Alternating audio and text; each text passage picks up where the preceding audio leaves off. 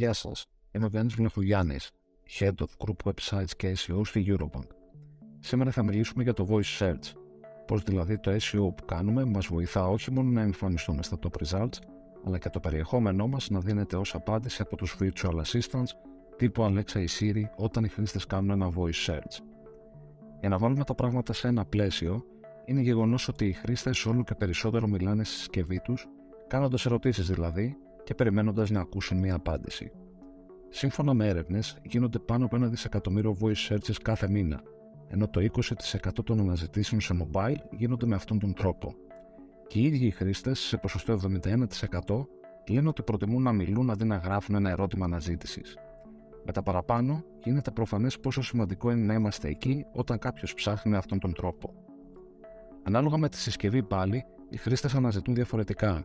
Από τα κινητά χρησιμοποιούν μικρές φράσεις, ενώ στους virtual assistants μπορεί να είναι ολόκληρες προτάσεις. Σε κάθε περίπτωση πάντως, ο τρόπος είναι ίδιος με αυτόν που μιλάμε.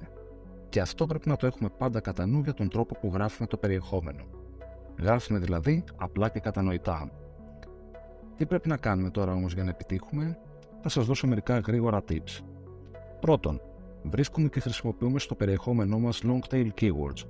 Αυτά τα keywords χρησιμοποιούμε όταν μιλάμε, παρά τα generic keywords της μιας λέξης που κάνουμε στο κλασικό search. Δεύτερον, βοηθάει πάρα πάρα πολύ να δημιουργήσουμε ένα SAQ section.